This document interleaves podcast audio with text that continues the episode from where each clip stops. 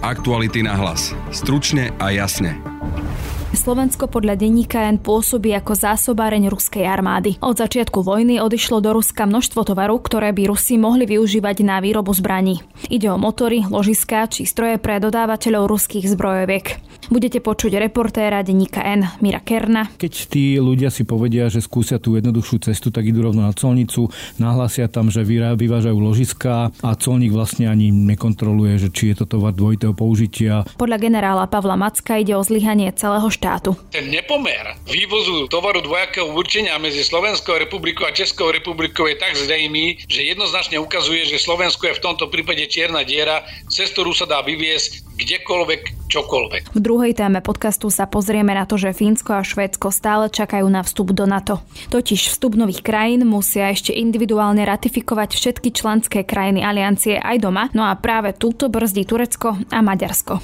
Budete počuť Luciu Jar z portálu Euraktiv. Podľa mňa už asi nikto nepochybuje o tom, že, že Maďarsko je nielen v Európskej únii, ale už pomaly aj v e, Severoatlantickej aliancii tak trochu trojským koňom zo strany Ruska. Práve počúvate podcast Aktuality na hlas a moje meno je Denisa Hopková. Začiatok tohto podcastu venujeme tým, ktorí sú na začiatku svojho podnikania. Naštartujte svoj biznis výhodným balíkom produktov a služieb od ČSOB. S našou pomocou si vyskladáte to, čo najlepšie pomôže rozbehnúť vašu novú prevádzku alebo e-shop. Ušetrené financie tak môžete venovať do svojho vysnívaného biznisu. A to sa dobre počúva. ČSOB. Pre vás osobne. Aktuality na hlas. Stručne a jasne. Pri mikrofóne vítam Mira Kerna z denníka N. Vy v texte, ktorý ste dnes publikovali, píšete, že Slovensko pôsobí ako zásobáreň ruskej armády. Skúste nám vysvetliť, v čom je problém, prečo to tvrdíte. Zo Slovenska odchádzajú tisíce kusov rôznych tovarov, ktoré sú tzv. tovary dvojitého použitia, to znamená, že dajú sa využívať v civilnej technike, ale aj vo vojenskej technike. E, colná správa to bez problémov púšťa celých vlastne takmer 9 mesiacov, čo trvá vojna na Ukrajine. Ide o rôzne e, ložiska, ide o dokonca celé výrobné linky, ktoré sa, sa používajú na výrobu pneumatík a e, nám sa podarilo prepojiť vlastne tieto komodity s konkrétnymi výrobcami ruskej vojenskej techniky. To sú tí výrobcovia, vieme niečo o nich viac povedať? Áno, ide napríklad o bieloruskú firmu MAS, ktorá robí podvozky pod raketové systémy. Ide o firmu, ktorá dodáva podľa všetkého nejaké výrobky ocelové, ktoré by mohli byť použité na, pri výrobe tankov. E, dokonca e, sme dovolili do, vyviezť do Iránu motor Rotax a takýto motor by mohol byť použitý v iránskych drónoch, ktoré lietajú nad Ukrajinou. Ako to vlastne reálne funguje na tej colnici, že k takémuto niečomu došlo? No, e, v skutočnosti by to malo fungovať tak, že tá firma, ktorá vyváža tovar dvojitého použitia, si to nahlasí na ministerstve hospodárstva a to rozhodne, či ten tovar môže byť vyvezený a podľa všetkého by, by rozhodlo tak, že ne, nemôže byť vyvezený, ale keď tí ľudia si povedia, že skúsia tú jednoduchšiu cestu, tak idú rovno na colnicu, nahlásia tam, že vyvážajú ložiska a colník vlastne ani nekontroluje, že či je to tovar dvojitého použitia. Úplne zjavne to púšťali v tisíckach, v desať tisíckach kusov. Vyplýva mi teraz z toho, že nie sú zodpovední za to len colníci. No, e, ten systém je podľa všetkého zlý. Ja si myslím, že nejaké optimálne riešenie by malo byť podobné tomu, čo je v Česku. Tam exporty do takýchto rizikových krajín posudzuje rovno ministerstvo hospodárstva a až potom teda colná správa. U nás je to vlastne do veľkej miery na colnej správe a tí colníci podľa všetkého leda, leda bolo to púšťajú. Vieme aj, aké sú reakcie reakcie kompetentných, teda finančnej správy? No, finančná správa tvrdí, že nepochybila, že ich zamestnanci dodržujú zákony a že vlastne nemusia zisťovať, či to končí v ruskej vojenskej technike. A to je podľa mňa chyba, lebo vlastne není ani také zložité si niekoľkými klikmi dohľadať, že kde tá technika končí. Ale my vlastne stále nemáme istotu, že tie, tie súčiastky boli použité vo vojenskej technike, na výrobu vojenskej techniky. Hovorím o veľkej pravdepodobnosti, lebo napríklad keď sme prepustili tam linku, ktorá robí časti pneumatík a je to najväčší výrobca pneumatík v Rusku, Rusku, ktorý zásobuje veľkú časť e, ozbrojenej techniky, tak asi tá linka nejakým spôsobom mala podiel na výrobe tých pneumatík, ktoré priamo sú na tých vozidlách bojových. Bude sa to aj nejako vyšetrovať? Podľa mňa to bude vyšetrovať Európska komisia, či neprišlo k porušeniu sankcií a nejaké interné šetrenia slubuje štát. Premiér Heger povedal, že sa vyrobí nejaká analýza, že sa tým bude zaoberať vláda. Nejaké šetrenie robí armáda, teda vojenské spravodajstvo, ktoré zistuje, či naozaj tieto tovary tam boli vyvezené a za akých podmienok. My ako krajina budeme mať z toho nejaký vôbec problém? No je to reputačný problém, lebo e, sme krajina, ktorá proste púšťa takéto tovary do Ruska. Takých krajín v Európe není veľa. Hovorí sa neoficiálne o Bulharsku, že tam je tento problém a veľa krajín sa naozaj snaží od začiatku vojny veľmi zodpovedne pristupovať k tomu, aké tovary prepustiť do Ruska.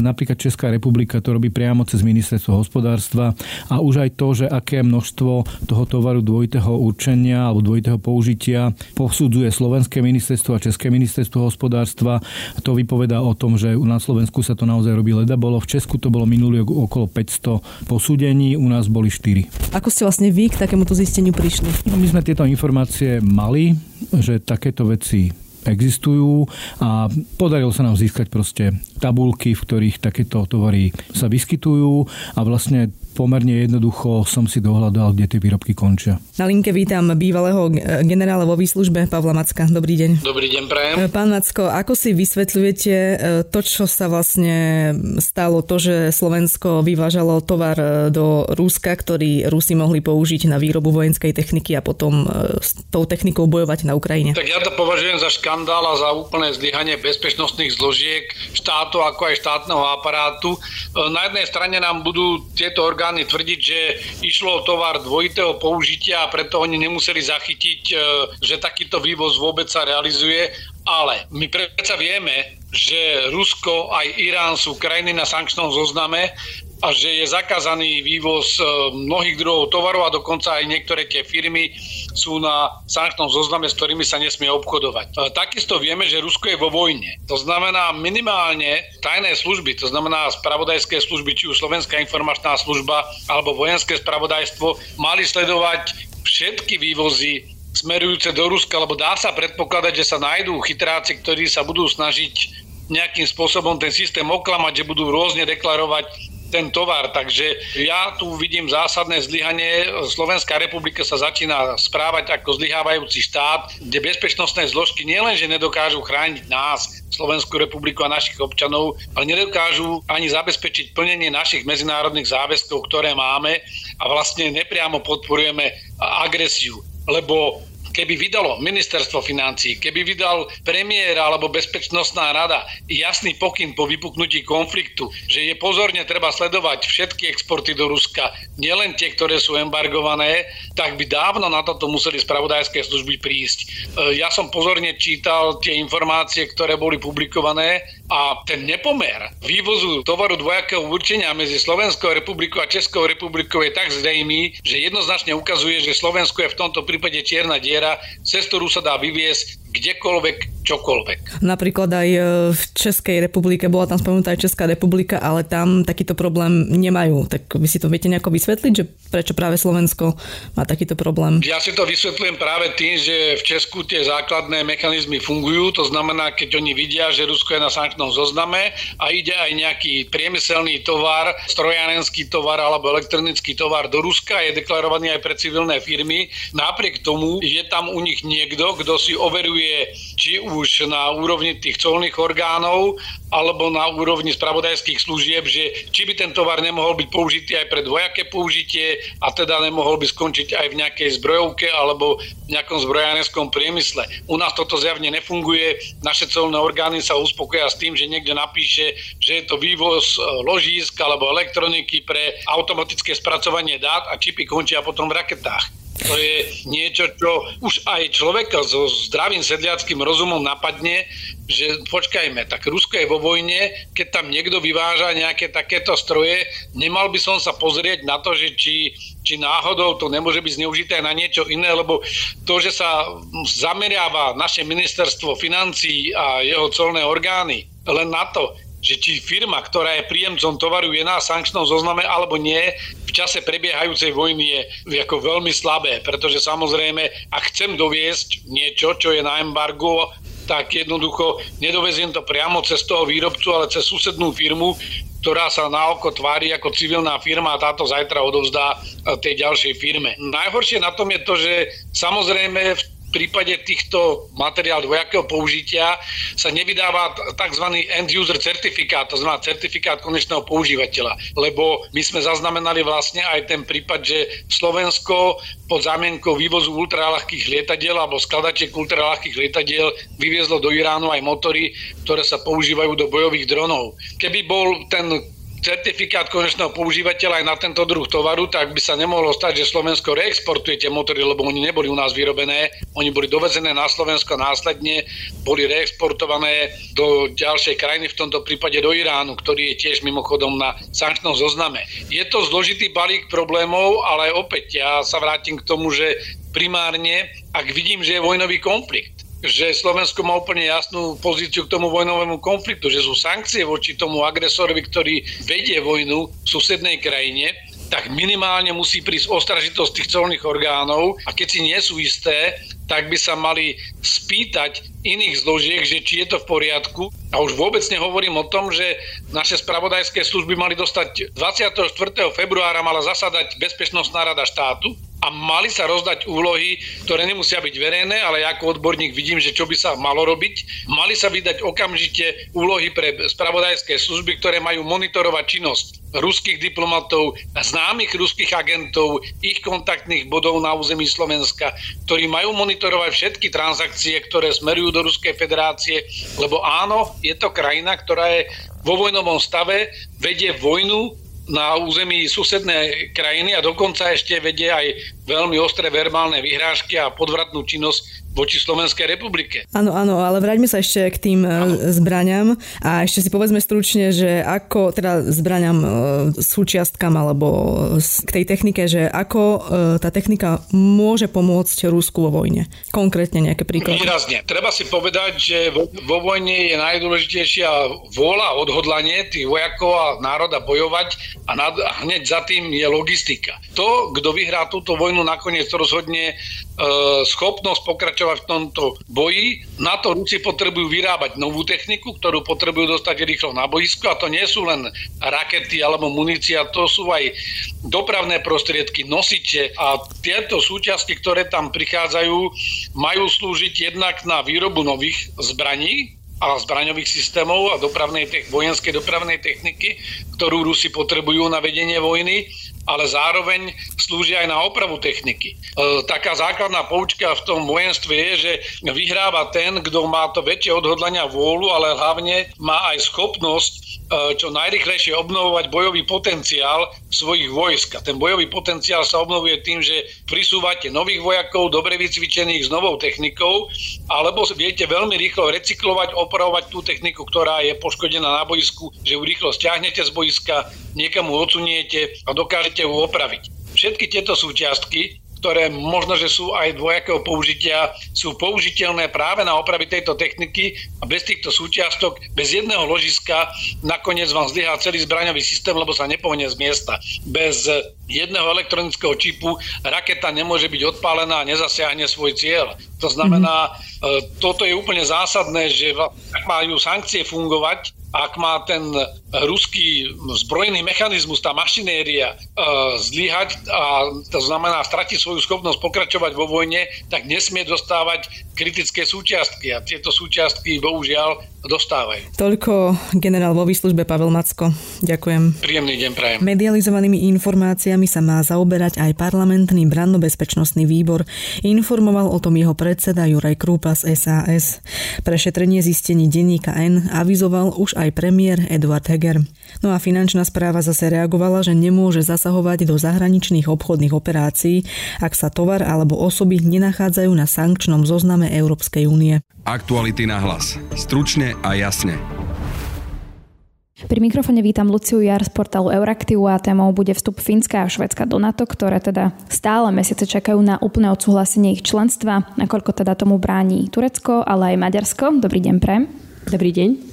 Dnes mal turecký prezident a šéf na to rokovanie práve o vstupe Švedska a Fínska e, do aliancie. Vieme už výsledky, či sa to niekde pohlo? Asi sa neočakávalo, že budú nejaké prelomové e, výsledky. Naozaj Jens Stoltenberg išiel do Ankary ako keby povzbudiť tie rokovania. Vieme, že tie rokovania prebiehajú na úrovni rôznych pracovných skupín, čiže chodia tureckí predstavitelia do Švedska, do Fínska, ale aj naopak Švédi, Fíni na tej pracovnej úrovni chodia e, do Turecka. Tie rokovania naozaj stále bežia ale aj na teda vyšších e, úrovniach. Na budúci týždeň by mal do Turecka pricestovať aj nový švédsky premiér. Takže Jens Stoltenberg išiel jednoznačne s tou agendou podporiť e, tieto vyjednávania potvrdiť to, že je to dôležitá agenda pre, pre celú alianciu a mala by sa jednoducho urýchliť e, celá táto mašinéria dohadovaní. No to sa tak ťaha od maja, júna. Turecko vlastne stále má problém. Za tie mesiace sa to teda ako keby nevyriešilo. Oni uvádzajú tie isté dôvody od začiatku, alebo možno, že zmenili dôvody? V maji oficiálne Fínsko a Švedsko požiadalo o členstvo a potom na samite v Madride v júni dostali ako keby aj tú pozvánku na základe toho.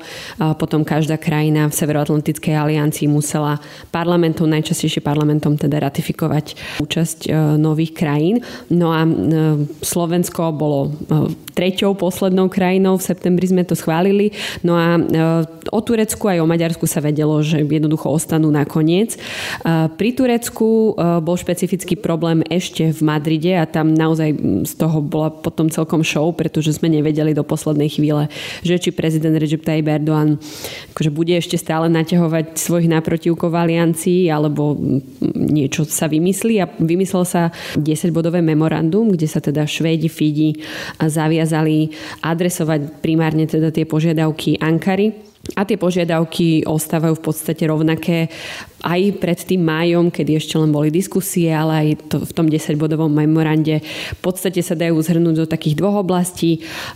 Jedna sa týka zastavenia podpory pre YPGP, PYD, to sú separatistické odnože Turecku pôsobiacej strany kurdských pracujúcich, čo je v Turecku považovaná za, teda za teroristickú organizáciu a Turci tvrdia, že takéto skupiny pôsobia aj v Sýrii. My vieme, že aj Švédi, Spojené štáty, Francúzsko a iné člen, iní členovia NATO podporovali práve v čase bojov proti ISIS alebo počas sírskej vojny tieto skupiny aj zbraňami, aj rôzne inak. Takže Turci mali veľký problém s týmto aj, aj počas tej vojny, ale teraz ešte stále špeciálne. No a druhá e, taká skupina e, problémov, ktorá, ktorú Turci riešia, sa týka uh, vydávania osôb uh, z Fínska, ale špecificky zo Švedska, ktorých Turecko považuje opäť za nejakých teroristov. A tu tiež hovoríme jednak o takých uh, prokurdských separatistoch, respektíve ľudí, ktorých oni považujú za separatistov, teroristov. A potom aj tá väčšia skupina, o ktorej sa trošku menej hovorí. Napriek tomu mám pocit, že je politicky dôležitejšia a sú to e, známi gulenovci, čiže podporovatelia toho islam, islamského duchovného, ktorý žije v Spojených štátoch, ktorí mali za Erdoána dlho, dlho do roku 2016 v Turecku vplyv, ale potom sa jednoducho tie dve e, časti ako keby pohádali a množstvo gulenovcov, ktoré mali naozaj obrovský vplyv na celú štátnu správu eh, postupne muselo odísť alebo sa skrývať a mnoho z nich sa eh, presídlilo do Švédska, tam dnes pôsobia veľké organizácie eh, týchto osôb. No a Turci žiadajú, aby práve Švédsko aj takéto osoby vydala. Ten počet ľudí sa ako keby stále mení. My už v podstate od maja počúvame stále nejaké iné čísla, špecificky vo Švédsku. Takže čo sa mení, tak možno takéto počty, ale ten základ ostáva rovnaký rovnaký. Keďže napísali tie požiadavky alebo to memorandum, tak ustupuje im Švedsko v niečom? Asi skôr sa bavíme o Švedsku. Neviem, či s Fínskom má nejaký problém, Erdoğan tiež, alebo nie? S Fínskom sú veľmi podobné tie problémy, ale v oveľa menšej miere a zdá sa, že už ako keby boli uh, vyriešené. Uh, so Švedskom je to teda oveľa silnejšie a, početnejšie. Nemení sa to sú tam naozaj skôr, skôr tie počty, tí ľudia a čo sa trošičku zmenilo je, že počuli sme o tom, že Švédi zmenili svoju politiku nepredávania nejakých systémov, zbraňových systémov zbraní Turecku. Mm, Turecko bolo na takom nejakom čiernom zozname pre Švédsko a teraz sa tento zoznam ako keby upravil. Zároveň je naozaj politika o mnoho taká otvorenejšia zo strany Švédska voči Turecku, pretože Švédsko bolo obrovským kritikom počas rokov dozadu tureckej politiky v Sýrii, tureckej domácej politiky, opresí proti Kurdom, proti rôznym menšinám, proti rôznym iným skupinám, ale vzhľadom na teda vlastnú politickú ambíciu stať sa členom NATO, tak z tohto trošku ustupujú a naozaj sú takí otvorenejší narratívom Turecka, že áno, rozumieme vašim problémom, ktoré nám pripomínate a stále akože výraznejšie im rozumieme. Tam sa aj hovorilo o tom, že Erdoğan chce vlastne dosiahnuť niečo iné, tým napríklad stíhačky zo Spojených štátov. Neviem, či sa mu podarilo v tomto smere niečo aj získať. Podľa analytikov naozaj tá podpora od ostatných členov v aliancii je pre pre Erdoána dôležitá. A naozaj on už dostal nejaké ako keby ústupky od iných. Vieme, že sa bavil viackrát práve s Američanmi a tam Joe Biden už otvorene podporil tú tureckú snahu o nákup 40 nových eh, F-16 a 80, 80 modernizačných súprav pre už existujúce flotily zo Spojených štátov amerických, čiže tam už kongres o tomto debatuje. A, a zase, že naozaj Erdoánovi to celkom na tejto medzinárodnej scéne v tomto vychádza. Nikdy sme asi za posledné roky nepočuli takú otvorenú retoriku voči Turecku v zmysle, že áno, rozumieme tom, tým vašim problémom na hraniciach, vašich hraniciach so Sýriou, s Irakom, s Iránom vaše vnútorné problémy. Snažíme sa ich o mnoho aktivnejšie pochopiť, čo je taká novinka. Zároveň tu ale máme stále silnejúcejšie tlaky v Stredomorí a teda nálady medzi Gréckom a Tureckom, kde je ten stred ako keby čoraz ostrejší. Čiže Turecko sa na jednej strane možno dostáva na konia, ale zase Grécko je silnejšie teraz na to, má taký silnejší hlas a mnoho e, členov na toho veľmi aktívne počúva. E, áno, potom sa aj hovorilo o tom, že vlastne to robí turecký prezident aj kvôli blížiacim sa voľbám. Tie by mali byť ďalší rok v júni, ak sa nemýlim. Takže toto, čo sa teraz všetko deje, pomáha mu to alebo nie? Určite mu to zlepšuje imič toho takého svetového lídra. E, Dunia, e, akože po, po, po turecky majú takú, takú formuláciu na to e, Turci, že naozaj Turecko je svetovou mocnosťou a náš prezident môže byť svetovým lídrom. Takže v tomto imidžu mu to, mu to pomáha, ale na druhej strane Turci naozaj vnímajú svoju domácu politickú, ekonomickú a sociálnu situáciu o mnoho, mnoho intenzívnejšie ako napríklad aj vojnu na Ukrajine, napríklad aj tieto uh, snahy teda Švédska, Fínska, prípadne Turecka z toho niečo vyťažiť.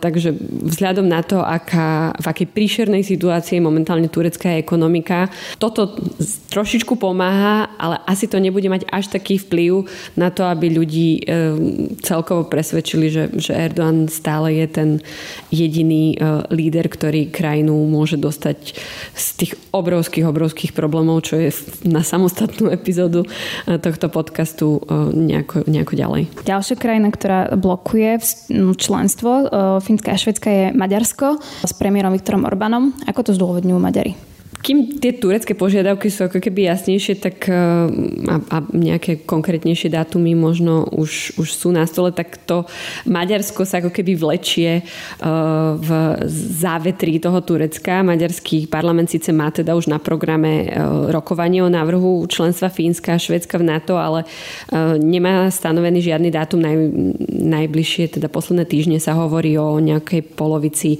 decembra.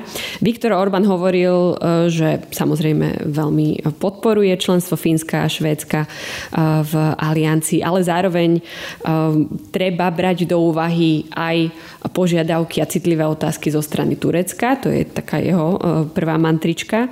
A zároveň otvorene hovorí aj o tom, že snaha o rozširovanie NATO sú ešte stále také nedodržané sľuby Rusku, čiže on prináša aj ten element Ruska do týchto debát. Podľa mňa už asi nikto nepochybuje o tom, že, že Maďarsko je nielen v Európskej únii, ale už pomaly aj v Severoatlantickej aliancii tak trochu trojským koňom zo strany Ruska, keď vidíme, že napríklad Maďari ostávajú pri, pri ruských energiách a vôbec nič iné neplánujú, tak keď zostanú súčasťou Európskej únie a nič sa s tým nebude robiť, tak vždycky tam bude jeden element, ktorý má právo veta v rôznych oblastiach nejako ovplyvniť teda tú politiku.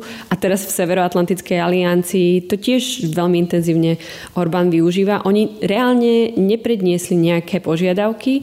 My z kuloárov vieme, že Maďari naozaj s týmto súhlasia, nikto s tým nebude mať reálne problém zahlasovať za to, aj, aj poslanci, ani, ani nejakí veľvyslanci sa akože nevyjadrujú o tom, že, že by mal byť nejaký problém.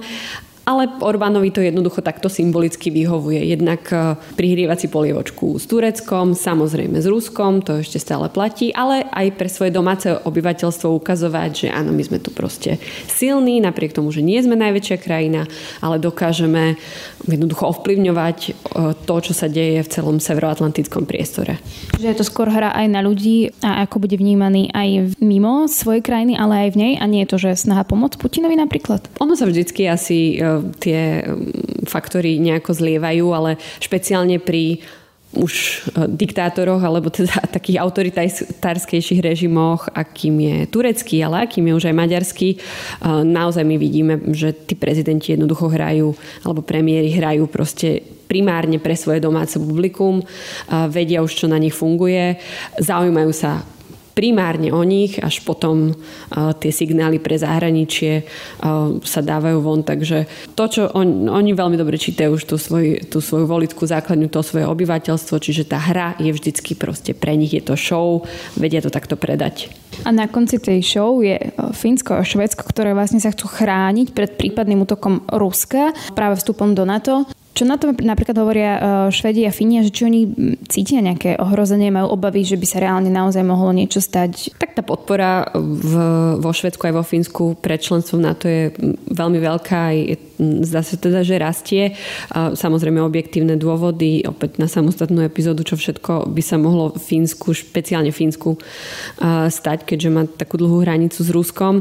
Sú nervóznejší samozrejme ako mnohé, povedzme, západné európske krajiny, čiže tie bez bezpečnostné dôvody sú jednoducho prítomné, akože je to objektívna vec. Na druhej strane my vidíme, že primárne Fínsko už ako keby malo vyriešené nejaké otázky. To Švédsko ešte stále diskutuje hlavne, hlavne s Tureckom. Uh, takže asi oni tiež už očakávajú, že dobre, už sme teda urobili aj toto, aj toto, aj toto, tak už uh, teraz uh, jednoducho musí povedať Turecko, že, že čo sa deje ďalej.